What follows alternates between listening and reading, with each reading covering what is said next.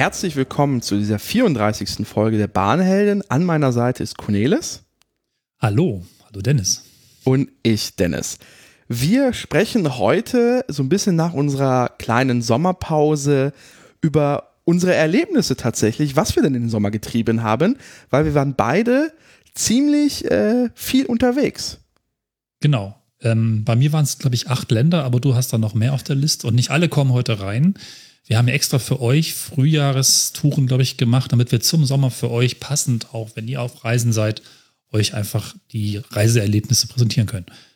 Ja, und, bei, ähm, mir, bei mir waren es, glaube ich, vierundzwanzig Länder am Ende. Aber äh, okay. Ja. So. Ähm, wir haben heute, nehmen wir uns in Fokus tatsächlich, äh, Südosteuropa. Das ist so ein bisschen ähm, das, äh, das, das Klischee von Interrail, glaube ich, tatsächlich. Also wer kennt es nicht? Da ist, äh, wenn, wenn Eltern oder davon erzählen, dass sie Interrail gemacht haben, dann war das gerne irgendwo auf dem Balkan, in Südosteuropa, Osteuropa, da, wo die, wo die Eisenbahnwelt vielleicht noch in Ordnung ist, na? Fragezeichen. Ja. Ähm, das wollen wir heute in Fokus nehmen. Meine, meine Reise hat mich da eher spontan hingebracht. Cornelis, dein Teil war eher geplanter, richtig? Richtig, genau. Ich habe das geplant schon im Winter des Jahres, äh, letzten Jahres, genau, weil ich da irgendwann gedacht habe, jetzt wird es Zeit, mir fehlt da einfach noch ein riesen Fleck. Und tatsächlich war mein Bild, das die Reise angestoßen hat, bei mir immer so, dass irgendeine Idee oder ein Kernpunkt entstehen muss. Dann habe ich Bock, einen Plan, Rest drumherum war ein Bild von einem Zug, der durch eine wahnsinnige Felsenlandschaft fährt, links ein Fluss, gerade weg ein Tunnel und alles ist einfach ziemlich, ähm, ziemlich episch. Und da habe ich gedacht, jetzt wird es Zeit, was gibt es da eigentlich für Zugstrecken und was gibt es da für Länder? Jetzt will ich mir mal quasi so eine Grundkartierung verschaffen und möglichst viel ähm, erstmal Fläche machen, zu gucken, was ist wo, wo sind welche Landschaften und vor allen Dingen, was geht mit Zug. In dem Artikel gab es dann schon so ein paar Empfehlungen, aber es hat sich dann später ausgestellt, kommen wir gleich zu, dass nicht alles so funktioniert wie noch vor ein paar Jahren. Unser erster Halt ist Ljubljana, die Hauptstadt von äh, Slowenien. Und das ist ganz spannend, weil mich hat es da per Zufall hingebracht, dich hat es da mit dem Auto. Ja, ähm, kurzer ähm, Plug an der Stelle. Tatsächlich gab es schon einen Vorteil, also einen, einen, einen vorigen Teil von dieser Tour. Und zwar die bisher längste schöne Eckentour, Partner-Podcast, gerne reinhören, die das Ziel hatte, Slowenien, weil dort Svens Verwandtschaft auch lebt, ein Teil. Und wir hatten das dann als Ziel genommen, uns auf dem Weg einiges anzuschauen. Es gibt verrückte Orte, die ersten Folgen sind raus, ich verrate hier nichts. Und sind mit dem Elektroauto bis äh, Ljubljana gefahren, um dort quasi den Modus äh, zu übergeben oder zu ändern. Sven ist dann zurückgefahren und ich bin dann in den Bahnhelden-Modus gewechselt und in den Abenteuer-Modus gewechselt. Ja, für mich war es tatsächlich überraschenderweise ein, eine spontane Entscheidung. Ich äh, hatte meine Interrail-Reise damit begonnen über den Brenner äh, und als größeres erstes Ziel Venedig. Und mhm. ich habe meine Probleme mit Tourismus. Ich äh, habe, merke an mir persönlich Overtourism sehr schnell. Wenn nicht wo, wo man wirklich Overtourism äh, Tourism, äh, spüren kann, als in Venedig. Und so war ich nach einem halben Tag leicht genervt äh, von der Gesamtsituation und dachte mir so, okay, das halte ich jetzt nicht acht Wochen durch. Äh, mir einfach zwischen Touristen äh, und äh, Abzockläden äh, irgendwie da irgendwie das durchzuhalten und mir, weiß nicht, Marmor anzugucken. Was war denn der ursprüngliche Plan, grob? Also Venedig und dann welche Richtung? Äh, tatsächlich war der Teil runter nach Sizilien mit dem Nachtzug. Und dazwischen ah ja, dann der, irgendwo mh. dann halt äh, unterwegs sein. Aber tatsächlich, es war Tag eins meiner Interrail-Reise und ich hatte schon keinen Bock mehr auf Italien. Ähm, und dann habe ich so ein bisschen geguckt auf die Karte und stellte fest, man kommt mit der Regionalbahn von Venedig nach Ljubljana. Eine obskure okay. Verbindung über Trieste. Trieste ist quasi die letzte italienische Stadt, ist quasi, wenn man auf der Karte guckt, da läuft ja das, ähm, das äh, dortige Meer, das Adriatische Meer, guckt da, also macht so einen kleinen, kleinen so einen Schnipsel rein, noch bevor quasi Slowenien beginnt, ist Trieste. Und von Trieste gibt mhm. es dann einen äh, Zug nach Ljubljana und hat zeitlich gepasst. Ich bin eingestiegen, dass so, nee, Skopit, ich äh, gehe nach Ljubljana. Und gucke von da aus weiter dann. Äh, das war so mein, mein erster grober Plan.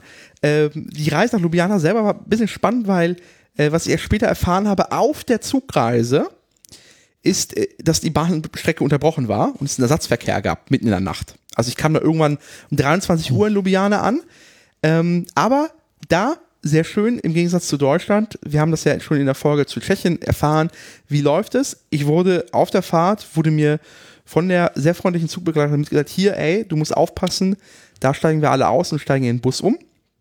Und mit alle meinte sie alle, sie hat sich auch alle wieder eingesammelt, wir sind in den Bus, wurde nochmal geguckt, ob alle da sind. Und dann äh, fuhren wir nochmal äh, durch die Nacht äh, durch Slowenien und haben äh, dann irgendwann Ljubljana erreicht. Und dann konnte ich dort in einem Kapselhotel pennen tatsächlich. Ähm, okay. Mhm. Äh, muss kein zweites Mal sein, es war warm tatsächlich, also die Lüftung war nicht sehr gut. Äh, es war aber preiswert und weil ich Ljubljana schon kannte, war das halt quasi für mich jetzt nur ein Zwischenstopp für meine weitere Reise. Für dich war Ljubljana das erste Mal, richtig? Genau, das war das erste Mal. Im Hotel war es nicht so spannend, Unterkunft, weil wir da die Anforderung hatten, wir brauchten zwei Zimmer für, also mit Parkplätzen oder mit einem Parkplatz zumindest irgendwie in der Nähe und es war so mittel an der Ausfahrtsstraße und nicht unweit von dem Park. Aber nichts Spannendes. Ansonsten die Stadt total schön, hat mich irgendwie an so kleinen Wien erinnert. Irgendwo auch mit einem Fluss, der irgendwie sehr markant durch die Stadt geht und so ein bisschen auch verschiedene Höhenperspektiven bietet. Es gibt irgendwie unten und oben dann noch die Geschäfte und dann gibt es halt entsprechend noch zwei Berge, glaube ich. Und auf einem ist dann so eine Burg oben drauf mit einer lustigen Seilbahn und ähm, äh, schönem Ausblick. Ne? Das ist ja einfach sehr, sehr schöne Stadt. Richtig. Ähm, wenn ihr nach Ljubljana wollt, dann habt ihr tatsächlich den großen Vorteil, wenn ihr von Frankfurt aus fährt, fährt jeden Tag ein Eurocity durch. Das ist der ähm, Eurocity, der auch bis nach Zagreb fährt und da kann man nach Ljubljana fahren, dass man quasi, ich glaube, der geht morgens um acht oder acht Uhr irgendwo los und dann ist man irgendwann äh, gegen siebzehn, achtzehn Uhr in Ljubljana. Wunderschöne Fahrt, war immer aus meiner Sicht, das war meine erste Reise, war relativ preiswert. Ähm, man erlebt viel, man fährt auch sehr viel durch, man fährt ja ganz dann durch, durch Österreich, auch wunderschön die Strecke dort, wo es entlang geht und am Ende kommt man in einem, einer wirklich einer kleinen, wunderschönen äh, Stadt an, einfach die so viel zu bieten hat, ähm, man merkt halt, das ist die Universitätsstadt des, des Landes, so viele junge Leute, so viel mhm. Zeug, ähm, äh, lohnt sich einfach auch so total, also falls jemand mal jetzt nicht die große Tour durch Südosteuropa machen möchte, dann ist Ljubljana, finde ich, tatsächlich eins der ersten Ziele für einen Wochentre- äh, Wochenendtrip. Hast du das, äh, hast du dein Gepäck eingeschlossen in Ljubljana?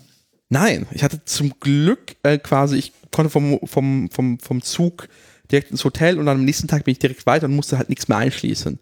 Was war dein Plan? Sei froh. Ja, ähm, das Gepäck einschließen war nötig, weil wir aus dem Hotel raus mussten und dann der Zug erst am Nachmittag weiter vor ja. Richtung Osten und dann hat man das Gepäck in der Hand und normalerweise ist das ja kein Problem abzugeben an den Bahnhöfen. Da gibt es aber ein komisches System, zumindest in Ljubljana, ich weiß nicht, ob es in dem Land auch typisch ist.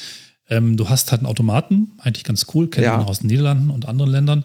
Du wirfst dein Geld ein, was natürlich Kleingeld vorliegen muss. Euro ist ja eingeführt, immerhin. Und dann sagt dir erst dann das äh, Gerät, wo du hingehen musst, welches Fach aufgeht. Und ja. das ist dann teilweise auch einfach mal zehn Schritte weg. Und äh, dann musst du dort irgendwie hinspringen und das zumachen. Blöderweise ist das so, dass es manchmal nicht zugeht. Das ist das nächste Problem. Äh, und, aber es wirkt, als wäre es zu. Also es gab lauter Fächer, die einfach äh, gar nicht richtig zu waren und Probleme machten. Und als wir dann zurückgekommen sind, ging das Fach nicht wieder auf und mussten dann Wachmann besorgen, der das Fach irgendwie, ich weiß gar nicht, wie er es aufbekommen hat. Also dieses, das ist das schlechteste, das äh, doch äh, schwierigste ähm, Gepäckaufbewahrungssystem, was ich kenne, weil das einfach nicht funktioniert.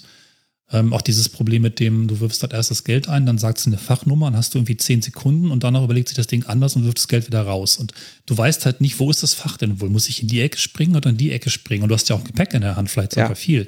Das muss ja irgendwie auch dahin, sonst ist das alles gleich wieder kaputt.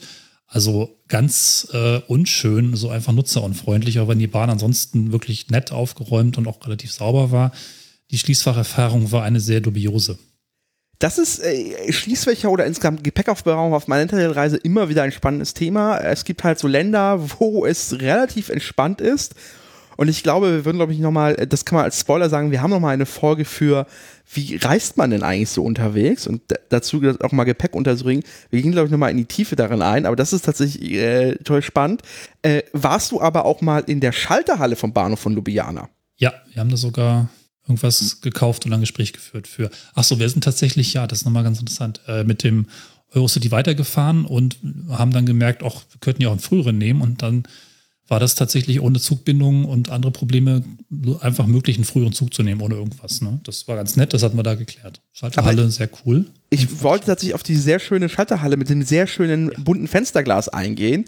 Ähm, ah, ja, also selbst, selbst wenn ihr quasi gar nicht ähm, groß in Ljubljana ähm, ähm, jetzt quasi ankommt oder nicht weiterfahrt, ähm, was ich nicht empfehle, weil es gibt, Slowenien ist auch Land der Höhlen und man kann, äh, wenn man möchte, ähm, von Ljubljana aus einen Zug nehmen ähm, in Richtung Höhen. Der Ort heißt jetzt auf Maps bei mir jetzt Adelsberg, das ist natürlich der, der deutsche Name und ich finde das ein bisschen furchtbar. Äh, Postojna heißt er natürlich. Da gibt es die Höhlen von Postojna. Ähm, lohnt sich total, fährt auch ein Zug hin. Äh, und da hatten wir, war mal auf meiner ersten Ljubljana-Reise, sind wir auch in diese Schalterhalle gegangen und haben unseren, äh, haben das Ticket dort gekauft mit dem Intercity-Zuschlag, weil wir den, den schnellen Zug genommen haben. Für, glaube ich, ein Euro zwanzig. Äh, sehr süß. Insgesamt eh, da ist das Ding, Bahnfahren insgesamt, sollte man sich immer überlegen, ob Interrail sich überhaupt lohnt in Südosteuropa oder in Osteuropa, weil oft dann die Bahnpreise doch relativ ja. preiswert ist. Ähm, muss man immer ein bisschen ausrechnen, was der, der Vorteil ist. Aber tatsächlich die, die Schalterhalle wunderbar. Alles sehr freundlich, Leute. Ähm, hat sich total gelohnt. Ljubljana, echt Hit. Ja, und das ist auch noch ein, zumindest eine Stadt, wo Englisch kein Problem ist. Also nicht jeder kann es gut, aber man kommt ganz gut durch. Das hat sich dann später so ein bisschen ähm, verringert. Sagen wir so. Genau, apropos später. Genau. Dann ha, quasi sind wir, äh, verbinden sich jetzt gerade unsere Reisestränge so ein bisschen mit so einer zeitlichen Differenz. Ich war im April dort, du warst im Mai. Mhm. Und äh, wir sind dann quasi so auf so einem Ghost-Track-artig äh, beide von Ljubljana nach Zagreb gefahren mit dem Eurocity. Genau, die Verlängerung des Eurocity, der fährt ja tatsächlich durch Zagreb, ja. Deutschland, also Österreich, kommen wir vielleicht später noch ein bisschen genauer zu. Ist eine faszinierend lange Strecke. Und den Abschnitt habe ich dann als ersten Zugabschnitt gehabt. Bist, bist, du, bist du komplett durchge- durchgefahren? Von Ljubljana nach Zagreb, ja. ja okay. Und später komplett zurück. Ja, ja äh, mein Eurocity kam halt irgend, kam halt nicht. Und äh, gab halt dann so ein bisschen die Überlegung, okay, was macht man jetzt? Wartet man jetzt in Ljubljana oder versucht man sich irgendwie durchzukämpfen? Und tatsächlich ja. war dann meine Entscheidung, nee, ich nehme jetzt den nächsten Regionalzug bis an die slowenische Grenze ähm, nach äh, Dobova und dort bestände Anschluss an, an den Eurocity oder die Alternative dreißig Minuten zu Fuß auf die andere Seite und dort einen Regionalzug von Hermica zu bekommen. Ähm, und so stand ich dann in Dobova irgendwie zwei Stunden und wir haben auf okay. alle gemeinsam auf diesen Eurocity gewartet, der nicht kam. War sehr, sehr lustig. Ähm, war auch sehr schön, einfach mit dem Regionalzug da durch die Gegend zu fahren. Ähm, waren natürlich so moderne Flirts. Ich weiß nicht, ob du, ich glaube, in Ljubljana hast du es nicht gesehen, aber es gibt da am Bahnhof so ein etwas höheres Gebäude und auf dem ist so ein Plakat schon seit irgendwie zwei, drei Jahren. Und auf dem steht halt auf Slowenisch, lass dich verführen, der neue Flirt. Ähm, Nie nicht gesehen. Ein ja. wunderbares Plakat, äh, wunderbare Anspielung auf den Zugnamen, aber die waren äh, Flirts in, in Slowenien hauptsächlich mittlerweile und da ist man auch da runter nach Dobova gefahren und dann habe ich das auf den Eurocity gewartet, der dann irgendwann ankam und eine wunderbare, durchgemischte Mischung des Wagenparks war. Ich glaube, es war eine Verlängerung eines Euronights. Ähm, ich glaube, es war nicht der Eurocity aus, aus äh, Deutschland, sondern es war der Euronight aus sonst woher. Ähm, wunderbarer Zug tatsächlich, auch insgesamt. Es ist ein totales Potpourri an Wagen. Also ich hatte auch vorher mal geguckt, vielleicht noch kurz die Geschichte, meine Begleitung, ihre erste richtige Zugfahrt mit einem Eurocity gemacht und ich hatte da auch vorher gesagt, hey, ist cool und die hat auch nur dreißig Euro bezahlt und so. Aber es war dann schon sehr wild. Manche Wagen haben halt Klima, andere haben es nicht. Ähm, dann wurde zwischendurch halt öfter mal auch angehalten. Wie sich später herausgestellt hat, ist halt auch im Fahrplan drin. Das ist für eine ungeübte Person vielleicht nicht so ersichtlich. Und auch mal die Richtung gewechselt, was irgendwie alle irritiert hat. Aber auch das passiert natürlich äh, geplant. Ist also schon eine sehr interessante Erfahrung, wo man dann auch mal Zeit verliert und wieder gewinnt. Mit sehr vielen Grenzüberschritten, wo dann auch zweimal geprüft werden muss teilweise. Äh, zumindest ähm, war das für den Ersteinstieg in internationale Bahnfahrten nicht so das beste Instrument, um das zu bewerben leider. War leider auch noch ein Pfingstwochenende. Insofern alles zusammengekommen. Ich fand den dann später sehr, und auch als wir dann weitergefahren sind, sehr schön und klassisch vor allen Dingen. Ne? Also auch ein gemütlicher Wagen. Wir hatten dann erste Klasse gebucht, weil es nicht mehr kostet eigentlich, also ich glaube zehn Euro. Ähm, dann auch irgendwie Klima und super angenehm einfach. Also schöne Landschaft, Und auch einfach dieses schöne Gefühl von den, den klassischen, wie heißen die, die Wagen, die eigentlich alle Bahnen sich in den sechzigern gekauft haben. Diese Eurofirma-Wagen meinst du? Ja, Eurofima, ja, genau. sorry, ich korrigiere mich, Eurofima, Eurofima genau. genau, also die kennt quasi jeder einfach. Es ist der klassische, Bahnwagen. Genau, der klassische europäische Reisezugwagen, so wie man es ein bisschen kennt. Genau. Ähm, wer, wer sich dafür auch mal wirklich tiefer interessiert, es gibt eine Folge von den Zugfunkern, die sich äh, mit dem Intercity oder mit Deutschland beschäftigen. Und da gibt es so einen kleinen Abstecher, warum Deutschland gar nicht so viele Eurofima-Wagen am Ende hat. Ähm, ist an der Stelle auch mal verlinkt. Falls sich jemand mal in so dieses Thema Reisezugwagen mal tiefer reinhören würde, ist an der Stelle sehr empfohlen. Ähm, wie, wie bist du dann an ein Ticket gekommen? Du hast es einfach online gebucht? Das war in dem Fall die ÖBB, weil die da Tickets verkauft und ähm, ich buche eh ganz gern Tickets bei der ÖBB, weil ich irgendwie die Webseite sehr schön finde und sehr cool finde. Ähm, und weiß nicht, war glaube ich einfach irgendwo der Tipp, das da zu machen. Da, da ist auch das wieder das Land, da waren wir ja schon bei Tschechien so, dass, äh, dass, dass äh, beide Länder haben die Automatenphase übersprungen. Es gibt am Bahnhof Ljubljana gibt es so einen verschämten Automaten, der mhm. aber bei mir nie funktioniert hat. Ich habe aus Neugier mal geguckt, der ist einfach nicht angesprungen. Deswegen ist es auch in, in, in, in Slowenien ist es tatsächlich das so, kauf per App oder per Schalter. Dazwischen gibt es nichts. Oder tatsächlich im, am, ja. im, im Zug selber, das funktioniert auch noch. So, ähm, aber ja, äh, das, deswegen, ich war in dieser Schalter halt auch deshalb, weil ich wollte wissen wollte, ob ich diesen Euronight übernehmen kann mit meinem, Inters, äh, mit meinem Interrail-Pass, weil die Interrail-App äh, meinte mal wieder, nee, der ist reservierungspflichtig. Natürlich war er nicht reservierungspflichtig, aber das muss man im Zweifel dummerweise verifizieren, ähm, dass man dann nicht irgendwie in den falschen Zug einsteigt. So. Ich habe hier irgendwo auch noch den Tipp, oder vielleicht kann man es ein bisschen im Blick behalten, es ist auch teilweise unterschiedlich, ab wann es die Tickets gibt. Ich meine, dass für den Zug ein halbes Jahr vorher die Tickets drin sind, zumindest bei der ÖBB. Später wird es dann irgendwie anders, wenn es dann nur noch zwei Monate sind und später komme ich auf zwei Tage quasi. Ähm, da muss man so ein bisschen gucken. Generell ist meist ganz gut, früh zu buchen, weil es, glaube ich, in Südosteuropa nicht die Rolle spielt preislich, in anderen Ländern aber schon. Kommen wir später auch noch zu in anderen Folgen. So ein Sweet Spot ist ja oft vier Monate, manchmal auch sechs, ja. aber... Hier ist, glaube ich, ein halbes Jahr, habe ich mir notiert. Genau, es kommt ein bisschen drauf an, wann die Züge freigeschaltet sind im System. Bei den äh, gerne mal im Sommer ist es nur so zwei bis drei Monate vorher wegen so Bauarbeiten und anderen Dingen. Ähm, so, lohnt sich immer wieder reinzugucken. Und zwar, wenn man sieht, so der Zug ist nicht da, dann heißt es nicht, dass der Zug nicht gibt, sondern es ist einfach nur eine Buchungssperre drin. Und da lohnt es sich einfach nochmal einmal die Woche mal reinzuschauen, bis der Zug freigeschaltet ist.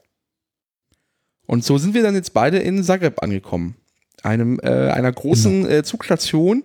Ähm, die Infrastruktur ist eher so, naja, äh, ist, man wird schon reingewackelt in den Bahnhof. Da waren auch tatsächlich, zumindest auf meiner Rückfahrt, die Schließfächer komplett gesperrt wegen kaputt. Alle. Es klebte auf jedem Schließfach einzelnen Zettel drauf, dass es gerade nicht geht. Ja. ja. Ich weiß nicht, ob es beim Hinweg auch schon so war, da war kein Bedarf, aber auf dem Rückweg hätte ich sie gerne genutzt. Das ging dann da auch nicht und äh, ich bin es inzwischen noch gewohnt, mal mit dem Koffer, aber das haben wir später statt abzulaufen. Ja, Zagreb, Zagreb war für mich tatsächlich eine Überraschung. Ich war vorher noch nie in Zagreb. Ich hatte keine so große Vorstellung von Zagreb, ehrlicherweise. Ähm, war deshalb sehr, sehr, sehr positiv ähm, oder war, war einfach sehr glücklich darüber, dass ich dann spontan nach Zagreb gefahren bin. Äh, eine Stadt, total spannend, so, so, so einem Umbruch. Also man merkt schon tatsächlich, dass da auch die Gentrifizierung ja. einsteigt. Ähm, dass sich einfach, also abseits von der Gentrifizierung, einfach der Lebensstandard der Leute einfach sich sichtbar erhöht. Äh, Kroatien hat seit jetzt, seit Anfang zwanzig dreiundzwanzig den Euro. Das hat man immer gemerkt dann, äh, als man äh, irgendwo einkaufen war, waren sich die Kassiererinnen immer noch so ein bisschen vorsichtig beim Geld rückzählen. Äh, hat man ein bisschen gemerkt. Ähm, aber es, man merkt, die Stadt wird renoviert, wird gebaut. Ähm, Auch insgesamt eine interessante Geschichte, auch eine interessante Topo- Topografie, äh, Top- sorry, Topologie mit äh, mhm. diesen zwei Hügeln, von denen man irgendwie runter kann, rüber in quasi dieses Neu-Zagreb, wo die ähm, sozialistischen Wohnsiedlungen stehen.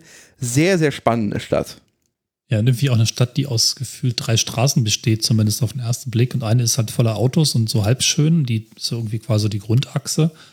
Plus noch einen großen Park, der so eine Achse bildet, aber noch die zwei Straßen für die Touristen.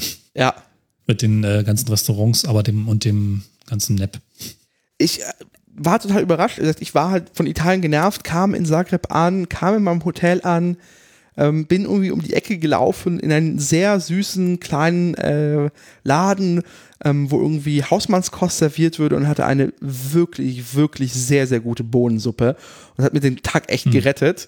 Und deswegen habe ich mich, glaube ich, an dem Moment instantan in Zagreb verliebt. Ich bin deswegen befangen. Ja, ich fand es irgendwie nicht ganz so im Vergleich zu anderen Städten, also Ljubljana irgendwie vor Zagreb in dem Fall, aber letztlich auch, äh, vieles war einfach Baustelle und ähm, ich habe inzwischen schon gelernt, warum, allerdings nicht vor Ort, muss ich gestehen, irgendwie hat sich das nicht erschlossen. Ähm, jede Kirche, jede Sehenswürdigkeit oder wirklich alles ist in Gerüsten. Ja, mir wurde das tatsächlich auch erst, als ich, ich habe da eine, eine Walking-Tour mitgemacht ähm, und da wurde es mir tatsächlich, ich hatte es tatsächlich auch nicht mehr auf dem Schirm.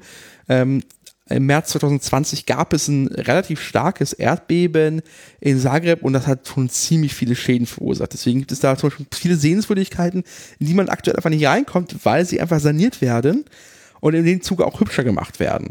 Und entsprechend ist es gerade so eine Stadt im Umbau tatsächlich. Ja, ja. Und aber schon trotzdem eine schöne Stadt. Also ich weiß nicht, ob du den Tunnel gesehen hast. Ich war tatsächlich nicht im Tunnel. Ähm, Ich hatte nur eine Führung, ich weiß nicht, hattest du, hattest du den zwölf Uhr Kanonenschuss mitbekommen? Äh, nee. Wobei. Aha. Siehst du, das ist eine Sache, es gibt also anderes mitbekommen, ja. Es gibt ein paar, paar interessante Dinge in Zagreb, die man tun kann, einfach die Stadt rumlaufen und sich einfach das, das geben tatsächlich. Ich finde, das wirkt sehr ähm, einfach anders. Vor allem, wenn man halt so ein bisschen diese äh, quasi überlaufenden Städte Italiens im Kopf hatte, war das nochmal ein bisschen runterkommen. Nicht, dass in Zagreb wenig los war, es ist sehr viel los, aber es ist anders los. Ähm, es gibt einmal, ähm, da oben ist so ein Turm und aus irgendeinem Grund, aus einer Tradition des, des, des Weckrufes hier, wir schließen unsere Stadttore und es wurde dann verkündet, ich sage es irgendwann, wir, wir schießen eine Kanone um zwölf Uhr jeden Tag ab. zwölf Uhr mittags. Und das okay. wurde, dann, wurde mir dann so erzählt von, unserer, von, so, von, von unserem Guide. Und, äh, und sie meinte so, ja, packt wirklich mal, wenn ihr filmt, haltet eure Handys fest, ist ziemlich laut, im Zweifel gerne auch äh, Finger in die Ohren und alles so, ja, ja, wie kann, laut kann das denn schon sein? Äh, sagen wir es mal so, das Video, was ich davon ausgenommen habe, da, da habe ich ordentlich gezuckt dabei und aus diesem touristischen Geschnatter, was man da hört, das war für eine Sekunde absolute Stille. Es hat die Leute wirklich erwischt. Du hast es wirklich gespürt in der Brust. Äh, es ist natürlich keine echte Kanonenkugel mehr, es ist einfach nur Schwarzpulver, äh, weil sonst es geht, würde, glaube ich, jeden Tag was kaputt gehen in der Stadt. Ähm, total spannend. In der dritten Generation ist der, äh, der ähm, Kanonenmeister dort oben. Ist sein einziger Job. Da geht er mittags um zwölf hoch, schießt ab und es hat einen Feierabend. Das äh, hatte ich nicht. Allerdings, was tatsächlich bei mir der Fall war, dass es irgendwie so einen Umzug von Soldaten gab, aber nur so zehn. Ähm, vielleicht sogar irgendwie Gedenktag. Anscheinend sind sie dann auch zu dem Denkmal gelaufen am zentralen Platz, das irgendeinem Befreiungstypi gewidmet ist und haben dann auch relativ viel Rituale gemacht und wir sind dann einfach noch ein bisschen dahergelaufen hinter diesem kleinen, süßen Militärzug, der wirklich nicht groß war. Ich kann da noch mal Bilder reinlegen. Und doch irgendwie ganz, ganz nett. Da wurde auch ein bisschen rumgeschossen, aber nicht Kanonenschuss. Ne? Also es scheint da so eine Tradition zu geben. Und die andere spannende Sache, die ich sagen gerade plötzlich fand, war, dass ich das Beziehung, äh, das Museum der äh, kaputten Beziehungen, der zerstörten Beziehungen, ich glaube, wie die Broken Relationships. Ähm, das ist auch, lohnt sich total. Es hört sich erstmal sehr ah, kitschig an, aber es ist tatsächlich, geht um jede Form von Beziehung. Und natürlich steht da irgendwie das, äh, das Erinnerungsstück an den Partner, der einen irgendwie verletzt hat, rum. Ähm, aber da gab es auch sehr viel Spannendes und ein Museum, das sich auch ständig erneuert und davon lebt, dass Leute Dinge einsenden. Ähm, lohnt sich total. Man ist da oben, das ist in diesem, auf diesem Hügel, in dieser Altstadt. Ähm, lohnt sich, super. Also macht auch vor allem mal eine Walking-Tour in Zagreb. Das ist echt, sehr viel weiß man halt gar nicht. Also, dass da irgendwelche Hexenabwehr äh, Dinge auf den Gebäuden noch hängen und so Zeug halt. Sehr, sehr lustig, finde ich. Es gibt dann noch das Museum der achtziger-Jahre-Museum. Das klingt erstmal oh. auch so wie so ein Touristenklischee, ist aber total schön. Ich mag sowas ja, weil da einfach so eine Wohnung aufgebaut ist mit achtziger-Jahre-Zeug. Sehr klar in einem bestimmten Zeitfenster zugeordnet. Es gibt also auch sogar laufenden C vierundsechzig da stehen und äh, aber dann auch entsprechend Ostcomputer und ganz viele Gegenstände, die man teilweise sogar kennt, wenn man das richtige Alter hat und teilweise denkt, ach, das ist die Variante aus dem Ostblock für zum Beispiel Tupperware, Tupperware. So, das gibt es dann nicht in der gleichen Form, aber die haben die gleichen Sachen gemacht. Und das ist super schön, äh, da einfach rumzulaufen und sich dann auch mal in die Originalstühle zu setzen. Und ich glaube, man kann sogar Platten auflegen und sowas. Das mag ich auch sehr. Das kann man auch sehr empfehlen. Das hat dann für mich, äh, dann war Zagreb nach einem Tag vorbei. Du warst, glaube ich, oder ich war eine Nacht dort. Du warst, nee, ich korrigiere mich, ich war zwei Nächte dort. Du warst auch zwei Nächte dort, richtig? Ähm, so drei Nächte und zwei Tage irgendwie. Aber am dritten Tag ging es dann auch. Also es waren zwei volle Tage, genau. Und dann äh, haben wir uns in den Kopf genommen. Äh, dafür wurde ich von dem Guide, von, von ihr, wurde ich dann äh, sehr komisch angeguckt. Ich hatte ihr erzählt, mein nächstes Etappenziel sei Split. Und meinte, ja, wunderschön, mhm. Küste lohnt sich. Ähm, und ich fahre mit dem Zug, sagte ich. Und sie meinte, sei ich wahnsinnig. Was, wo Kroatien, wo Kroatien Geld investiert hat, sind seine Autobahnen. Kroatien hat wohl wirklich Top-Autobahnen, wurde mir gesagt. Entsprechend ist auch das Fernbusnetz dort sehr ausgebaut. Auch schon in Ljubljana, wenn man aus dem Bahnhof, Bahnhof raussteigt, ist dann der Busbahnhof und der fährt, man kann wirklich in alle Richtungen fahren. Ähm, und so wurde ich halt sehr komisch angeguckt. Ich habe mir äh, direkt nach der Ankunft habe ich mir im, im, vom Schalter eine Reservierung geholt, die ich dann feststellte, irgendwann habe ich dann rausgefunden, wo ich dann genau sitze, weil auf dem, auf dem Zettel stand nur eine Nummer und das war kein Fensterplatz, also bin ich dann nochmal hin und habe versucht, diese zu ändern. Und dieser Wunsch, das zu ändern, stößte auf so ein bisschen Unverständnis, weil es war halt eine Erste-Klasse-Reservierung, war umsonst tatsächlich zum Interrail-Pass, ich bin einfach nur hingegangen, habe mir das ausgestellt, wunderbar. Ähm, stellte, war, sie war halt verwundert, also sie hat verstanden, ich, vielleicht weiß es mein Deutsches, nee, aber ich will ja auf den richtigen Platz reserviert haben, das ist ja mein Platz dann am Ende. Und mhm. sie war halt so ein bisschen, warum ich denn so stressen würde. Und dann meinte sie irgendwann nur noch, don't worry, just sit. Und dann habe ich gesagt, okay, gutes Lebensmotto, nehme ich mir jetzt vor für die Reise. Ähm, ja. Und dann ging es tatsächlich von Zagreb nach Split. In dem wohl schlimmsten Zug, die die Menschheit je produziert hat. Baureihe sechshundertzwölf. Ah, sechshundertzwölf. Ähm, ja, der Regio-Zwinger, äh, wie der Produktname heißt. Ein Neigezug. Kennt man auch aus vielen deutschen Regionalstrecken.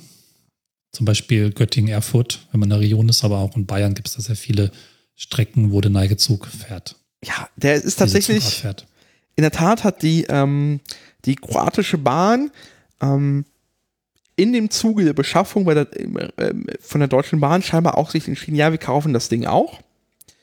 Entsprechend, wenn man reinkommt, ist es auch dasselbe Sitzmuster wie bei der Deutschen Bahn. Ähm, und äh, ja, es ist tatsächlich ein Regionalzug, der dort als Fernverkehrszug verkehrt, weil er ein, ein Neigezug tatsächlich ja. ist, weil es eine sehr kurvenreiche Strecke ist. Kurze Ergänzung, hätte mich da auch mal eingelesen und meinem Verständnis nach ist das sogar, glaube ich, eher der kroatischen Bahn aufgeschwatzt worden, weil wir hatten noch ein paar über. Ähm, Gott, die liefen da nicht so gut Armen. In Deutschland, die waren ja auch nicht so beliebt und äh, da sind, sind da, glaube ich, acht Garnituren oder sowas rübergegangen, ähm, die im Prinzip, ich weiß nicht, ob die hier schon gefahren sind oder ob es einfach noch ein Teil der Bestellung war, die da die Bahn nicht abnehmen wollte. Ich glaube, so war es, dass sie dann hier einfach weitergereicht haben zum guten Preis. Naja, und äh, gut, Neigung, also Kurven gibt es genug auf der Strecke. Du, du hast recht, tatsächlich. Die D B hat die nicht abgenommen. Die wurden tatsächlich an die kroatische Bahn ja, noch verkauft. Ja. Es ist, äh, ja. Ähm, das Ding ist, dieser Zug hat, also ich mag ihn halt nicht, weil er zwei so Dinge kombiniert, die so ein bisschen, ich finde, von Zügen problematisch sind. Erstens, dieser Zug ist eng. Und zwar nicht nur mhm. tatsächlich eng, sondern auch gefühlt eng. Es ist irgendwie komisch. Es ist Regionalzüge, ich habe das Gefühl, er ist einfach zwanzig, zwanzig Zentimeter zu tief, irgendwie fünf Zentimeter zu eng. Es ist, fühlt sich alles ein bisschen gecrampt an. Ähm, selbst so wirklich auch suboptimale Regionalzüge, wie so der, der Lind, die fühlen sich Spaces an. Also da, da kommst du rein, die, die Decke ist hoch, ähm, du kannst weit reingucken. sechshundertzwölf Du kommst als erstes in den Vorgastraum rein, der schon irgendwie eng ist, wie so eine Telefonzelle. Dann links mhm. und rechts die erste Klasse, in der ich dann sah, erste Klasse in Anführungszeichen, auch alles sehr eng, Vierer, also äh, Viererreihe. Die zweite Klasse, du kannst auch nicht weit blicken. Es ist Decke, also es ist halt ein Zug, der auch einfach vom, vom Raumgefühl einfach nicht schön ist. der hat doch überall Wände und Türen und sowas. Ja. Und dann geht es auch noch hoch und runter. Und wahrscheinlich ist der auch noch generell ein bisschen schmaler gebaut, weil er sich vielleicht beim Neigen ein bisschen mehr im Profil zurücknehmen genau. muss. Weiß ich nicht. Wahrscheinlich Ach, ist es das nee, der ich Fall. Mag den auch nicht.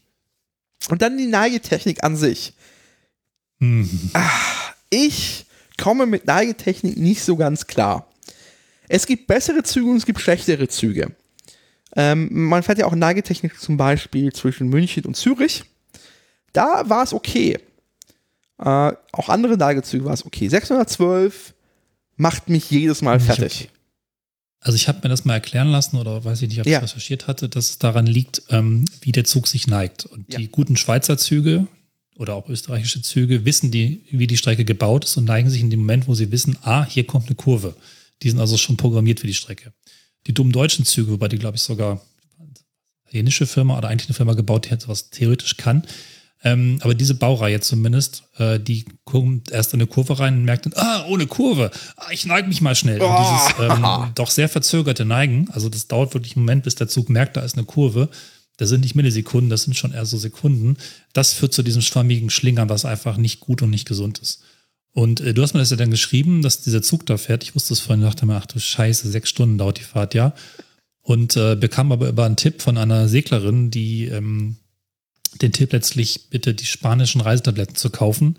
Die können wir hier verlinken. Ich bin mir nicht sicher, ob es sie hier gibt. Die sind mit Koffein und äh, funktionieren. Und vor allen Dingen machen sie dich nicht platt. Ich habe die dann also wirklich in großen Mengen gegessen. Also zwei, drei für die Fahrt haben gereicht und ich habe fast nichts gemerkt. Also zumindest nichts, was dann so sich festgehängt hat. Das Problem ist oft, wenn du dann in so einen Übelkeitsmodus kommst, selbst wenn die Strecke nur für Abschnitte so ist, die ist manchmal auch weniger schlimm. Das hängt dann so im Kopf und geht dann den Tag über nicht weg. Und das hat die Tablette ganz gut verhindert.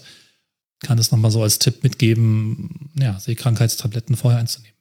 Ja, in, insgesamt, also abseits vom Zug, die Strecke an sich ist wunderschön, ähm, ja, ja.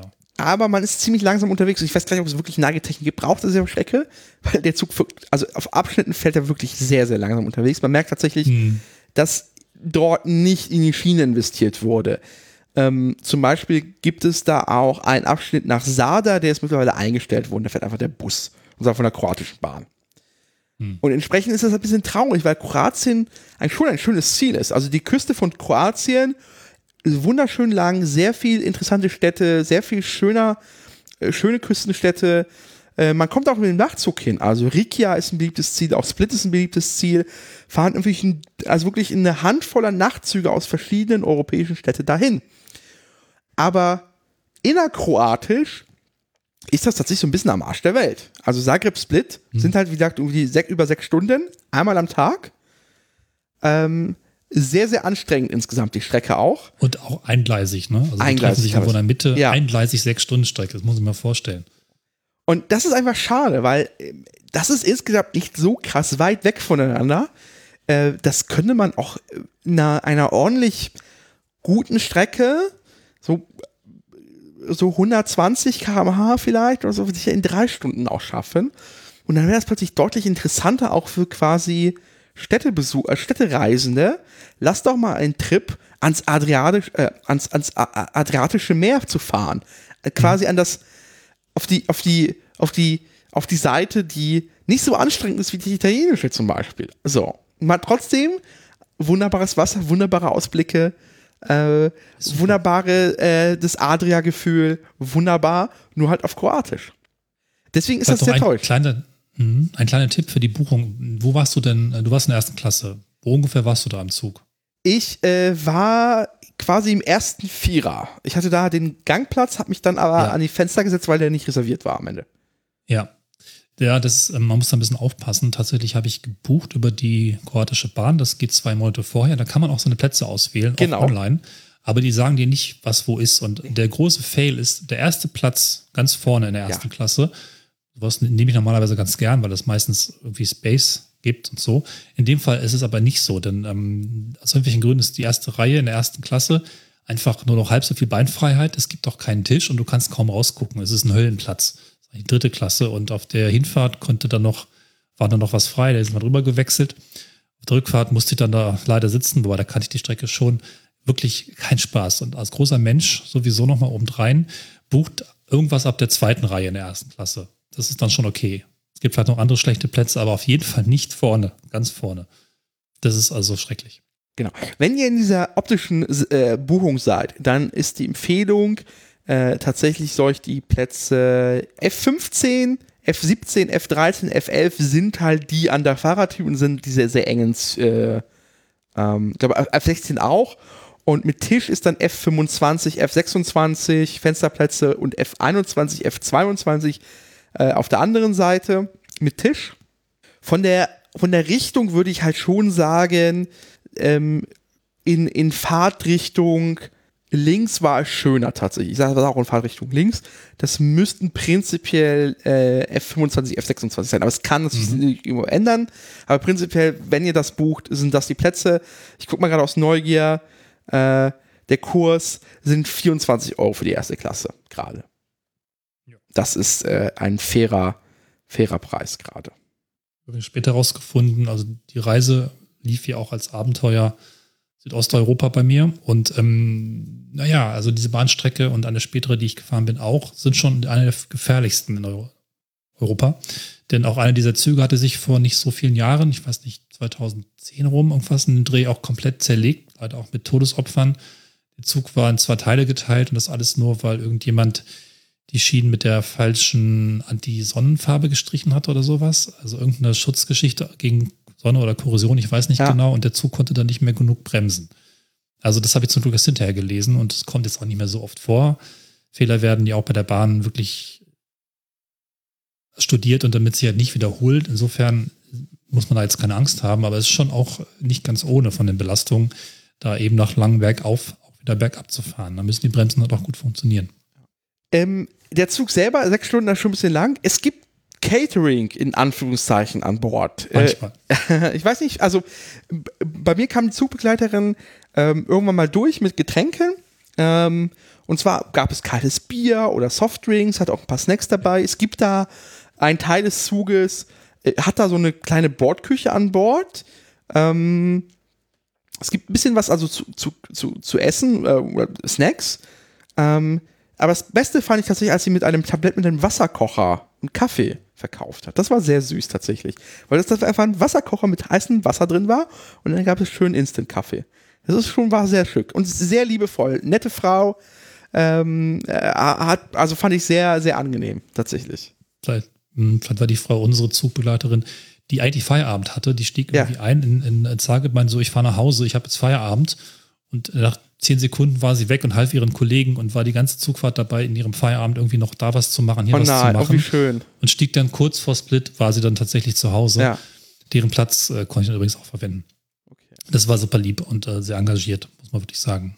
Ja. Sonst der Tipp, wie gesagt, wenn einem die sechs-Stunden-Reise in dem sechshundertzwölfer äh, nicht so reizt, ich sage, der Ausblick ist geil, also tatsächlich. Natürlich, irgendwann wird es halt mhm. abends und man, also die letzte Stunde war halt im Dunkeln leider, beim, als ich gefahren bin im April. Das ist jetzt im Sommer natürlich auch besser. Fahrt mit dem Nachtzug hin, da kann man die sechs Stunden entspannt durchschlafen. Ähm, Split ist ein Reiseziel von Nachtzügen, lohnt sich total. Äh, ich selber habe Split jetzt insgesamt nicht so reizvoll empfunden, weil ich jetzt nicht der Wasser- oder Küstenstadtmensch bin tatsächlich, der das genießen kann. Mhm. Das steige ich mit ein, mir war Split zu hell. Und es war dann auch schon durchaus touristisch und da, wo die Kroaten Tourismus wittern, da legen sie auch noch mal einen drauf und Dubrovnik ist dann noch schlimmer. Trotzdem ganz schön, aber schon auch irgendwie ein bisschen nervig. Ne? Also das war schon auch überall äh, komische Läden und äh, Leute, die sich dann auch gerne mal dort zeigen. Nicht so schlimm wie in anderen Städten, vielleicht noch nicht Overtourism, aber doch schon ganz gut spürbar. Aber auch in sich wiederum sehr schön. Also da hatten wir direkt ein Zimmer in der Altstadt oder diesem alten, das ist eigentlich so ein römisches Lager, was sie einfach umgebaut haben, über Jahre einfach immer weiterentwickelt und die Form ist immer noch da. Da ist schon auch lustig, mal durchzulaufen. Aber es war zu hell. Ja, insgesamt Split ist ja quasi in eine ehemalige römische, römischen Palast reingebaut worden. Genau, ja. Äh, total lohnt sich, lohnt sich da auch wieder da, sich also so eine, so eine Walking-Tour geben zu lassen, weil das erfährt man nicht. Ich glaube, für viele andere ist Split eher dafür bekannt, dass es halt Drehort von so ein paar Game of Thrones-Szenen sei. Mhm. Und insgesamt Kroatien auch sehr viel dort passiert ist. Wer sich, wer sich dafür interessiert, da gibt es dann auch entsprechende Touren. Ich selber saß dann so ein bisschen in Split fest, weil ich wollte eigentlich noch mit dem Zug rausfahren in diese Ruinen tatsächlich noch.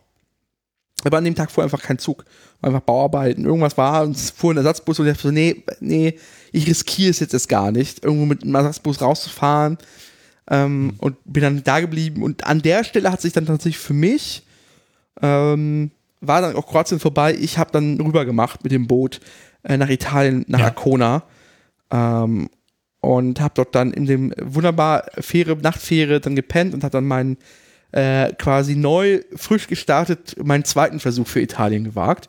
Der war dann ein bisschen angenehmer. Du bist noch weitergefahren. Später, oder? Ja. Da, da kommen wir zu Italien. Genau. Ich weiß nicht, ob ich Italien groß reden möchte, aber Italien ist halt Italien. Also wer, ich habe, ja. ich bin mit dem Nachtzug nach Sizilien, da haben wir auch noch eine Folge dazu, ist an der Stelle auch verlinkt.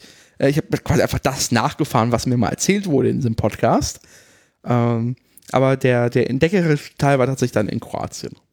Du gingst genau, aber weiter. Ich bin weitergefahren. Ja, leider, leider, leider mit Bus. Ähm, ich bin mir nicht ganz sicher, ob das eine Strecke ist, die mal bedient wurde oder ob die es noch nie so richtig geschafft hat. Ähm, ich bin eigentlich einer Empfehlung gefolgt, die ich im Netz gefunden habe, dass man quasi von, von Deutschland über Zagreb, Split und dann Sarajevo nach Belgrad und so weiter fährt, zu einer ganz besonderen Strecke dann am Schluss, die ich noch nicht verraten möchte. Aber von Split bis äh, Sarajevo fuhr ein Bus. Ähm, Ich habe ja noch einen Plan, der sagt, dass es von Mostar nach Sarajevo noch einen Zug gäbe. Das hat dann aber irgendwie nicht Sinn ergeben, das wiederum mit Zug zu machen. Die Busfahrt war die Hölle. Ähm, das war zwar ein okayer Bus, aber dieser Bus war erstmal drei Stunden zu spät auf fünf Stunden Fahrt. Und das war wirklich, also klar, er hätte vorher nochmal genauer gucken können. Irgendwie war anscheinend die Angabe einfach mal komplett unrealistisch, optimistisch. Kann man nicht schaffen gemacht, wenn man genauer hingeschaut hätte, hätte man schon gelesen, dass die Fahrt eben sieben bis acht Stunden dauert und nicht fünf. Es hat unglaublich lang gedauert. Ähm, der Busfahrer hat gerne mal vergessen, die Klappen zuzumachen. Also die Gepäckfächer waren dann einfach offen, bis irgendjemand schrie und dann wurde es wieder zugemacht. Zweimal passiert auf beiden Seiten. Gott. Ähm, und es gibt sehr verschiedene Buskonzepte. Also ich war tatsächlich auch später noch ein bisschen enttäuscht davon, wo es doch so ein Busland sein soll. Man kann eigentlich nicht angenehm Bus fahren, finde ich. Selbst wenn man, also es gibt ja auch keine erste Klasse im Bus. Du hast halt den Bus, der fährt und vielleicht noch zwei, drei Unternehmen. Aber das Prinzip ist eigentlich, also ich kann nicht mal sagen ähnlich, es ist halt immer ähnlich blöd. Insofern, dass zumindest nicht ohne große Erfahrung rauszufinden ist, wann so ein Bus eigentlich mal hält für eine Pinkelpause.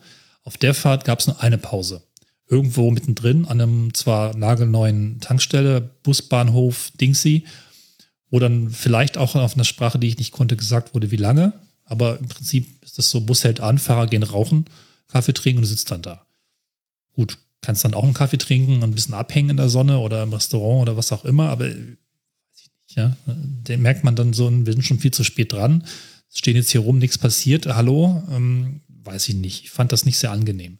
Die Busse selber sind halt alt, okay, ja, Klima geht irgendwie, manche Dinge wackeln, fährt eben, ist aber auch was, wo ich dann wieder Reisetabletten eingeworfen habe, weil Busfahren ist nicht meins. Also ich hätte es gern vermieden, aber zumindest von Split nach Bosnien gibt es halt zurzeit nur Busse. Dann natürlich wieder tolle Landschaft und so und mal schön so ein bisschen durch die Orte zu kommen, was man vielleicht im Zug aus wiederum nicht so sieht, ne? Also das ist dann ganz nett. Busbahnhöfe alle ganz schön runtergekommen, also auch das, dafür, dass da so viel Verkehr ist und auch durchaus der eine oder andere Euro inzwischen hängen bleiben sollte, ist das dann teilweise auch wirklich schlimm, wenn dann die Klos sind oder ähm, es ist halt nicht direkt gefährlich, aber man denkt dann, ein bisschen mehr wäre irgendwie doch ganz nett, einfach für die Menge der Leute, die durchkommen, da ein bisschen was äh, zu schaffen, wenn der Bus dann eben dort anhält oder man auch warten muss, teilweise offensichtlich auch sehr lange einfach rumsteht, weil man nicht genau weiß, kommt der Bus in der Stunde oder in drei. Also fand ich nicht gut.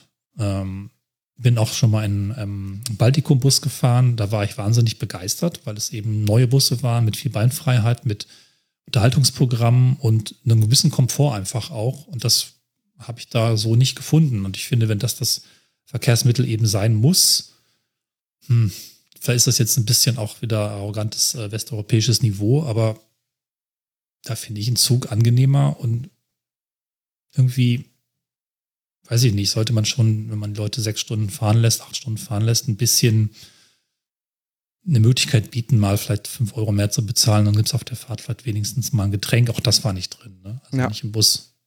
Ja, ist Reise, der Reisebus ist schon der Mittel der Wahl tatsächlich, ähm, weil das Eisenbahnnetz Ähm, selbst wenn es jetzt nicht mal kahl geschlagen und eingestellt wurde, war halt schon Spares. Also das, das sieht man halt, ähm, dieses Eisenbahnnetz wurde halt nicht gebaut für heute, sondern war halt Ungarn, Österreich, wollte halt sehr schnell von A nach B kommen in ihrem großen Reich.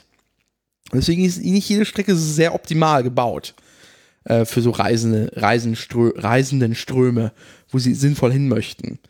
Ähm, also ich sehe an der Küste, also das wäre es halt sehr schön, wenn man, weiß nicht, von Split nach Dubrovnik käme mit dem Zug. Gibt es aber nicht. Ja, total. War einfach nie vorgesehen, braucht es halt nicht. Ähm, ja. Deswegen, äh, es gibt, deswegen kann ich verstehen, dass du, äh, wenn du nach, von, von Split nach Sarajevo möchtest mit dem Zug, ich weiß gar nicht, ob der jetzt gerade durchfährt, das ist das nächste Problem. Corona hat sehr viele Grenzübergänge, mhm. vor allem in Südosteuropa, einfach gerade kaputt gemacht. Also nach Serbien kommt man, glaube ich, mit dem Zug gerade so suboptimal rein, also keine, keine richtigen internationalen Verbindungen. Äh, genau. Griechenland ist auch vorbei gerade, man kommt also nicht rüber nach Thessaloniki. Es ist sehr, sehr anstrengend so insgesamt. Das heißt, du musst erstmal wieder zurück nach Zagreb, dann runter. Sehr, deswegen verstehe ich, dass Bus das Ding ist, aber ja, äh, vielleicht ein bisschen besserer Bus. Also ich verstehe es auch, dass es äh, überall eine gute Busverbindung gibt und dass man auch überall hinkommt. Aber ich weiß nicht, ich habe mir halt schon irgendwie mehr gewünscht, vielleicht, dass irgendwo entweder bei der Bahn oder bei dem Bus irgendwie auch so ein Aufbruch ist, damit nicht jeder Auto fährt, ne? Und das ist halt schon auch noch so ein Benzinland leider. Und man sieht es auch, die Autobahnen in Kroatien sind teilweise nagelneu, überall auch gebaut, krasse Brücken und so. Und da geht das Geld hin. An den Zuggeschichten sehe ich jetzt nicht, dass sich da wahnsinnig viel entwickelt.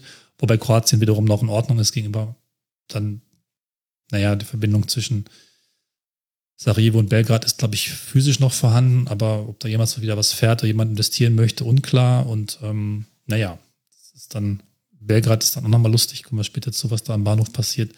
Wobei, da ist sogar Aufbruch, kommen wir gleich zu. Aber insgesamt ist es irgendwie schade, dass das Verkehrsmittel, was da so gut wäre, politisch nicht so interessant zu sein scheint und es einfach wohl noch braucht. Ich hoffe, es ist nicht, also man hat ja teilweise das Gefühl, es ist eben eine starke Abwärtsbewegung, wenn Strecken stillgelegt werden und nicht wieder auftauchen.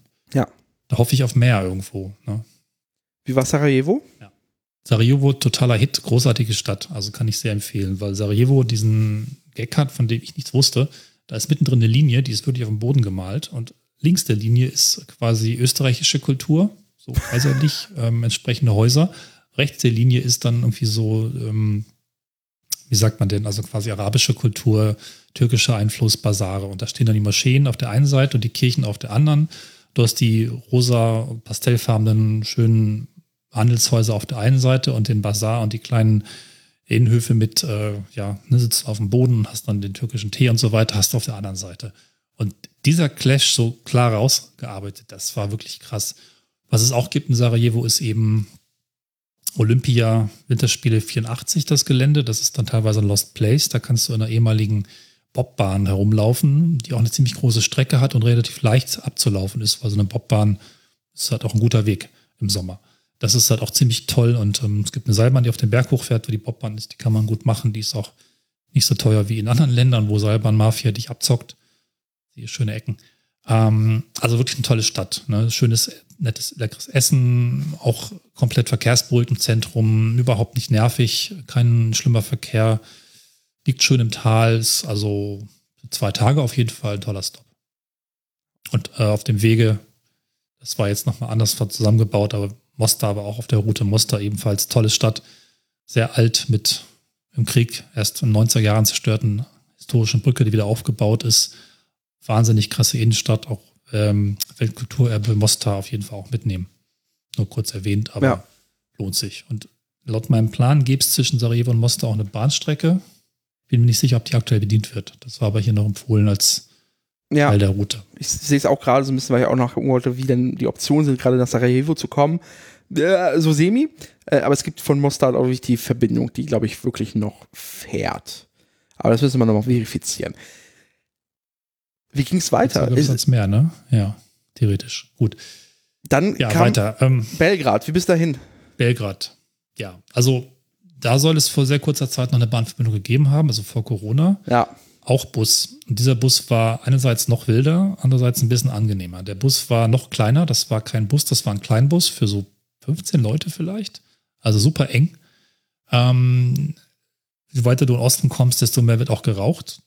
Auf der, ich habe vorher gelesen, dass das eigentlich grundsätzlich passiert. Die Busfahrer rauchen halt, machen zwar das Fenster im Sommer auf, aber so ganz bist du davor nicht geschützt. Dieser Bus wiederum hat an jedem Stop kurz angehalten. Ne? Also, jede, also die meisten Buslinien haben noch Zwischenstops, die kann man irgendwo auch einsehen auf Webseiten. Und manche halten offensichtlich an jedem Stop an, so für fünfzehn Minuten, kurz pinkeln, Süßigkeiten kaufen, gibt dann immer auch nette Sachen, günstig. Und andere anscheinend nur einmal. Also wovon das abhängt, wie ich das rausfinden soll, wo die Stops, also die Pausen sind, unklar. Also weiß ich nicht. Das war dann eigentlich von dem Fahren her netter, weil öfter Beine vertreten ist gut. Der Bus selber war halt auch eine Hölle. Und äh, auch die Fahrt waren acht Stunden allerdings. Die wiederum haben sich sehr gut an ihren Plan gehalten. Der Bus war sogar fast pünktlich. Insofern auch total konfus. Wer da nach einem Plan fährt, der realistisch ist, und wer da nach einem Plan fährt, der komplett erfunden ist, kann man von außen nicht sehen. Ne? Also, ja, das äh, war auch dann landschaftlich in Bosnien toll. In Serbien ist es da oben so ein bisschen platter, da ist da nicht so viel passiert. Ja, und dann Belgrad. Na, äh, klingt sehr nach Ostblock und sah auch so aus. Also, kein Fan. Ich jetzt nicht so viel. Bitte? Kein Fan von Belgrad. Ich war noch nie in Belgrad. Nee. Ich, ähm, okay. Also, ich war in meinem Leben tatsächlich schon mal in Moskau und auch in äh, Jerewan, in Armenien. Und auch mal in Sankt Petersburg. Und äh, wobei Sankt Petersburg spannend ist, fühlte ich mich in diesen Städten nicht wohl, weil sie sehr auf. Äh, sehr geprägt sind von Ostblock-Architektur, von entweder sehr grauen Bauten oder sehr martialischen Bauten, deren Stil ich nicht so richtig mag, und äh, die sind auch teilweise landschaftlich, gut, Jerewan ist schön gelegen, aber irgendwie gibt es da ein verbindendes Element, was mich so ein bisschen deprimiert. Okay. Ja, irgendwo. Leider. Und da ist auch noch nicht so viel Veränderung zu spüren, ähm, und auch nicht so viel lokale Kultur zu spüren. Ich meine, Sarajevo ist eine Stadt, wenn man ein bisschen rausgeht, ist das eben auch mit Plattenbauten vollgestellt und mit Casinos, aber ähm, es hat irgendwo im Herzen, da gibt es auch noch irgendwie Herz, da merkst du dann einfach die Geschichte, du merkst halt Moscheen, da ist einfach viel zu entdecken, und ähm, in Belgrad ist das irgendwie schwer zu finden. Es gibt oben drauf eine große Burg, die ist ganz nett, einmal hingegangen, bin auch durch, und es gibt noch eine sehr große, ähm, nicht, es ist eine orthodoxe Kirche, die ist ganz interessant, aber das ist auch so ein bisschen so, bei mir zumindest, Kirche, hm, spannender Innenraum. Hm, jetzt bin ich dreimal im Kreis gelaufen, eine Viertelstunde ist rum, ich gehe mal weiter. Okay. Das war es dann irgendwie auch. Ne? Also war jetzt so der Tiefpunkt. Persönlich natürlich, Städte sind immer ganz subjektiv in der Empfindung. Man mag sie, man mag sie nicht, findet Dinge oder findet andere Dinge, das lasst sich der Stadt nicht an, aber für mich war es einfach keine Stadt, in die ich nochmal wieder zurückkehren möchte. Sarajevo schon, Mostar auch, Split auf eine Art und Weise auch. Zagreb ist sicherlich auch spannend zu sehen. Ljubljana sowieso. Ne? Aber dann kommt quasi das Highlight? Das Highlight und der Grund für die Reise. Die angeblich gefährlichste Bahnstrecke Europas, die höchste auch, die Tito-Bahn, so heißt sie. Die führt von Belgrad nach Bar in Montenegro am Meer und hat eben diesen riesigen Anstieg auf tausend Meter und danach entsprechend auch den Abstieg.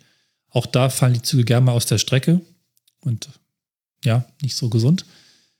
Ich habe es überlebt. Also war wunderschön. Leider nachts. Ich habe ein bisschen verpennt, dass der, es gibt eine Verbindung, die am Tag fährt. Die fährt aber nur Richtung ähm, Sommer. Also im Juli, glaube ich, startete die.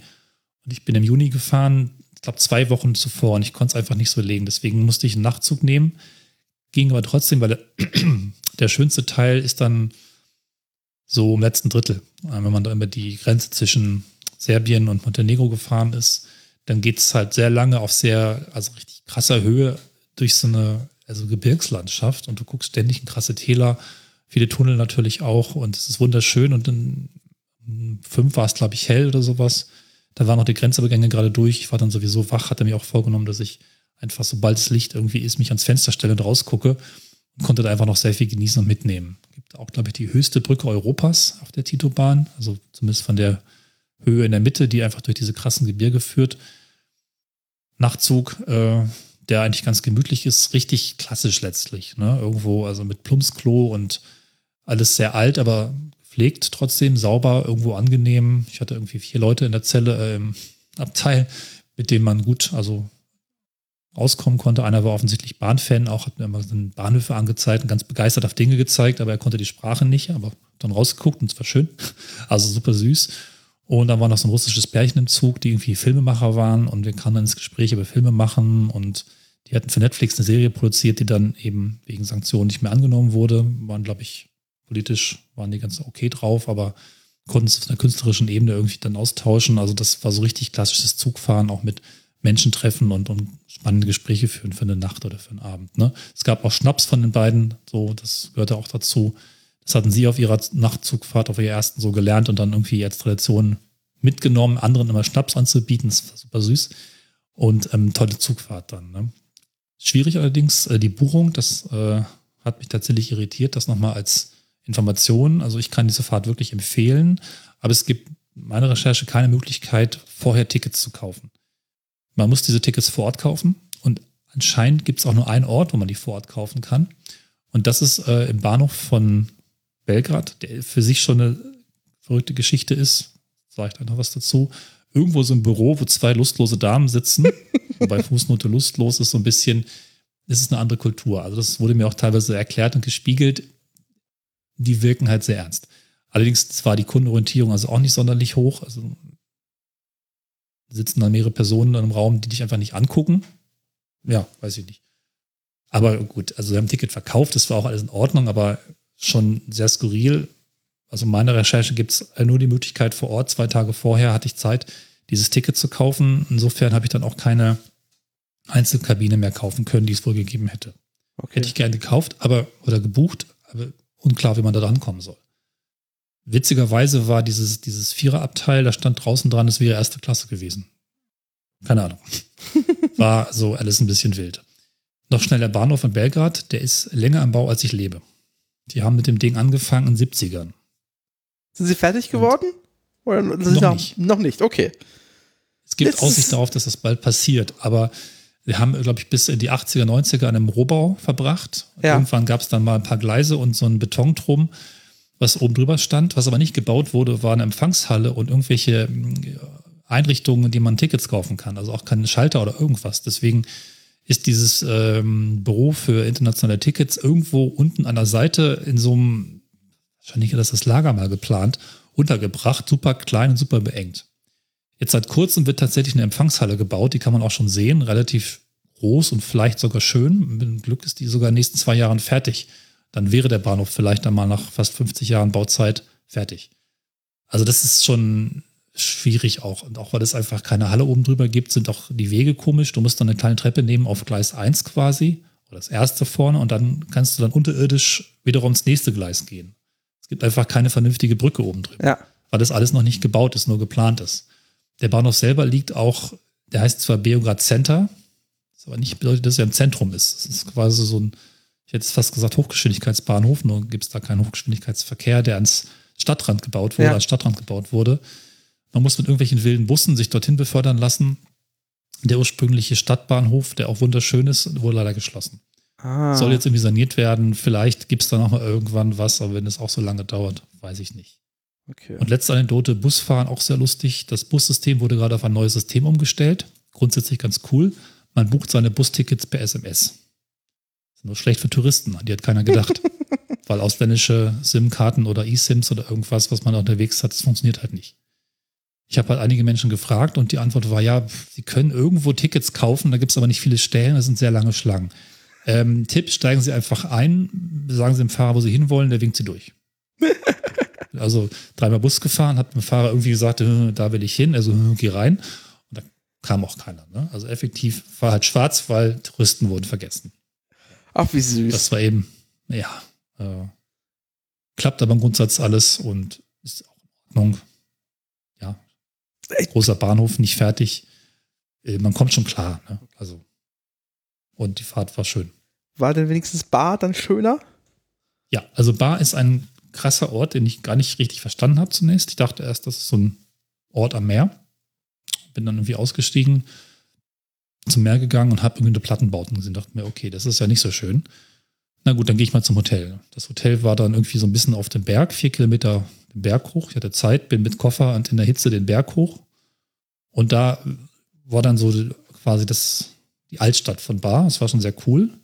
Bis ich dann irgendwann gemerkt habe, ach so, in dem Hotel, da ist ja noch so eine Burg, die unglaublich groß ist. Man zahlt irgendwie drei Euro Eintritt und kann dann irgendwie, glaube ich, einen halben Tag da verbringen, weil es so viele Ecken und Straßen und Löcher gibt, was daran liegt, dass das der noch ältere Teil der Stadt ist. Ah. Und das ist wirklich, wirklich sehenswert, weil dort letztlich Burg und Stadt, das war ja oft sowieso eins, und du kannst halt die ganzen Grundmauern und teilweise erhalten auch noch manche Gebäude ablaufen und du bist halt ewig damit unterwegs, diese Anlage zu erkunden. Ne? Und ich habe dann schon so ein Bedürfnis, alle Wege zu laufen, die so gehen. Und in einer normalen Burg ist das ja meistens in einer halben Stunde gemacht oder vielleicht in einer Stunde.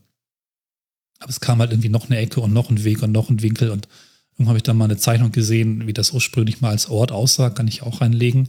Ich habe mich festgestellt, okay, klar, ich bin gerade einen ganzen Ort abgelaufen mit, was weiß ich, zweihundert Häusern oder sowas. Ne? Und da ist wirklich, das ist wirklich cool. Also sowohl der Die Altstadt, die eigentlich schon ein neuerer Teil ist, und diese alte Burg sind sehr sehenswert. Die Landschaft, wenn man dann die, ähm, zum höheren Teil läuft, und das sind eben noch vier Kilometer, ist krass. Also nochmal ein bisschen rausgegangen. Ich bin dann am nächsten Morgen kurz auf Tipp des, ähm, ja, weiß das, Kellners, äh, quasi zwei Kilometer hinterm Hotel den Berg hoch und war plötzlich an einem Wasserfall im Nirgendwo, im, im Hochgebirge. Und das alles so kompakt. Ne? Also das, ja. das ist schon ein total toller Ort. Das Hotel war super, auch äh, relativ frisch neu, ein bisschen Wellness mache ich ja ganz gern. Das ist sehr, sehr nett gemacht, sehr, sehr günstig auch äh, und äh, gleichzeitig lecker. Also tolles Restaurant, frischer Orangensaft, selbst ähm, frisch gepresst, on tap. Also du konntest ja beliebig viel Orangensaft nehmen, eiskalt, das war der Hammer. Und ähm, die ganze Hotelanlage spiegelt auch wiederum diese Burg. Also das, selbst das Hotel ist äh, braucht ein bisschen zu erschließen, weil es sieben Ebenen am Berg hat. Und man irgendwie noch da was entdecken kann und hier noch eine Ecke und dann eine Terrasse und ein netter Ort zum Sitzen, das ist schon super. Und ähm, war es eben nicht so touristisch äh, Abzockpreise schon, sondern wirklich sympathisch und nett, und da würde ich schon gerne nochmal hin. Das ist irgendwie ein cooler Ort, auch toller Startpunkt für Wanderungen und vielleicht auch fürs Hinterland. Ne? Das okay. ist auch sowieso was, was ich gerne nochmal dann wahrscheinlich mit Leihwagen, anders geht's nicht, in Bosnien und in Serbien und Montenegro sehen möchte, weil die Berge, die Wasserfälle, das grüne Wasser ist einfach nochmal eine ganz andere Landschaft. Ziemlich äh, nass, zumindest im Mai, ziemlich viel Natur, sehr erfrischend und einfach ganz, ganz, ganz angenehm und schön. So, kurz gefasst. Und dann ging es äh, auf Wegen wieder zurück Richtung Deutschland. Genau. Mein Plan war eigentlich auch, die Fähre zu nehmen von Bar, aber leider hat die Fährgesellschaft, die Jadrolinja oder sowas, die hatten diese Fähre in diesem Jahr nicht im Angebot. Als ich die Reise geplant habe letztes Jahr, ja. gab es da eine perfekte Fähre von Bar nach äh, von Bar nach Bari, glaube ich. Genau, Bar nach Bari, sich auf, ja. auf Google Maps ja. gerade, genau. Und da wäre ich dann gerne in Italien einfach zurückgefahren, um noch da ein bisschen was mitzunehmen. Aber die fuhr einfach nicht. Und die, auch die einfache Rückreise, glaube ich. ja. Die anderen Fähren von Split und von Dubrovnik hatten so komische Zeitpläne, dass dann in der Wochenhälfte keine Fähre in die Richtung fuhr. Da hätte ich dann drei Tage warten müssen, was dann nicht mehr passte wegen der Arbeit. Also bin ich relativ äh, verärgert mit dem Bus zurückgefahren. Ja. Erst nach Dubrovnik, wo ich ursprünglich gar nicht hin wollte, weil ich wusste, dass es da Overtourism Galore gibt, und eben dann weiter nach Split. Okay. Und ja, das war halt auch voll. Ne? Ja. Voll und teuer. Zwei Kugeln Eis, sieben Euro. Einmal Stadtmauer laufen, fünfunddreißig Euro. Einmal Seilbahn fahren, fünfunddreißig Euro. Yikes. Sorry, Leute. Nein. Ja, das Game of Thrones. Ja, es ist sehr hübsch. Ja, es ist sehr touristisch. Okay, danke. Hm. Verstehe. Ja, und das waren dann zwei Busabschnitte mit Flixbus gefahren.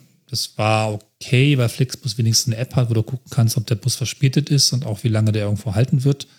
Das ist dann schon ein bisschen besser. Wenn man also Flixbus kriegt, ist das da schon so High-End. Und ab äh, Split ging es entsprechend Schaukelzug zurück nach Zagreb. Und dann eben Euronight durchgehend bis nach äh, Salzburg. Sehr schön. Das war soweit unser, unser Reisenbericht aus Südosteuropa. Natürlich nicht komplett Südosteuropa. Es ist, da ist noch so viel mehr zu entdecken. Ähm, ich wäre so gerne in meiner Interrail-Reise runter nach Griechenland noch gefahren. Ich wäre so gerne noch nach Sofia gefahren. Es gibt ja noch diesen sehr schönen Zug von Bukarest oder Sofia, Nachtzug nach Istanbul. Da ist noch so, so viel zu entdecken. Es ist gerade wegen, mhm. wegen Corona und den Nachwirkungen, ist ja echt noch sehr viel in, in, in Scrambles, und sehr viel funktioniert halt noch nicht wieder. Aber vielleicht rückt sich das in den nächsten ein, zwei, drei Jahren wieder, hoffentlich gerade, ähm, weil das ist einfach eine wunderschöne Ecke da unten in Europa. Ähm, Und lohnt sich total. Ja. Mein iPhone meinte hinterher, das denkt sich ja immer so einen Namen für Reisen aus und sammelt die Fotos zusammen. Ja. Hier deine Weltreise. Okay. Einfach auch so viel Länder und hatte noch nie so viel Grenzübergänge in ja. so kurzer Zeit, ne? Wo man auch wirklich schön noch klassisch, also Reise, nee, Dings hier, Personalausweis reicht überall, aber du musst halt schon noch zeigen, ne? Ja. Und beim Bussen, Busfahren heißt natürlich auch, alle steigen aus, alle werden kontrolliert und das zweimal. Ja. Jedes Mal. Ja, D- Weltreise. Das, das war jetzt äh, unser Reiseüberblick. Ähm, wenn euch das gefallen hat, dann könnt ihr uns gerne einen Kommentar lassen oder noch eine Frage habt oder eine Anmerkung oder nochmal Tipps. Äh, ich bin mir ziemlich sicher, viele von euch sind schon auf diesen Strecken unterwegs gewesen. Gerne in die Kommentare unter diese Folge. Wie YouTube zeige ich gerade unter mich. Ähm, da findet ihr den Kommentarbereich. Ihr könnt uns aber auch eine E-Mail schreiben. Alle Kontaktinformationen findet ihr auf bahnhelden punkt de. Ihr findet dort auch die Möglichkeit, uns zu unterstützen. Sei es durch eine wunderbare Sternbewertung auf eurer Podcast-Plattform. Sei es Apple Podcast, Spotify. Ich glaube, Google Podcast hat auch Sterne. Bewertet mhm. uns gerne. Lässt da gerne auch eine Bewertung da. Würde uns freuen. Wenn ihr uns noch mehr unterstützen wollt, habt ihr die Möglichkeit, dort äh, uns Geld zu geben. Ähm, das werden wir dafür dann nutzen, einfach noch mehr Reisen zu machen, weil äh, dieser Podcast lebt ja davon, dass wir aus dem Studio rausgehen. Und es gibt noch so ein, zwei, drei Ideen, die wir gerne verwirklichen würden. Wenn ihr darauf Bock habt, hinterlasst uns einfach ein paar Euros. Alle Informationen dazu auf bahnhelden.de slash unterstützen. Und sonst folgt uns gerne auf Social Media. Auf Twitter sind wir at Bahnhelden, auf Instagram auch at Bahnhelden, aber ich glaube, da passiert nicht so viel. Äh, nichtsdestotrotz, folgt uns und äh, bleibt dran, weil das war jetzt nur der Auftakt. Wir haben noch äh, ein, zwei, drei Folgen in diesem äh, ganzen äh, äh, Komplex Sommer, Interrail, unterwegs sein drinnen. Äh, und wohin geht's das nächste Mal, Cornelis? Ähm, wir haben ja noch Spanien offen und den ganzen Bereich im Südwesten, wenn man so will. Ja. Und ich bin sehr gespannt auf deine Interrail-Erfahrungen. Ich hatte das Gefühl, obwohl ich nicht das Interrail-Ticket gehabt habe, dass ich dieses Jahr quasi so ehrenhalber Interrail-Erfahrung machen durfte, zum ersten Mal in meinem Leben. Mit so vielen verschiedenen bunten Zügen. Wir werden euch was erzählen von sehr verschiedenen verrückten Zugtypen, von ganz nobel bis ganz, naja, unschön nicht, aber auf jeden Fall auch das andere Ende von, ähm, ja, von neu bis alt, würde ich sagen. So, das kommt alles auf euch zu und äh, wir fahren noch viel rum in anderen Gegenden. In, in diesem Sinne wünschen wir euch weiterhin äh, allzeit gute Fahrt. Bis dann. Tschüss. Dann tschüss. Bahnhelden.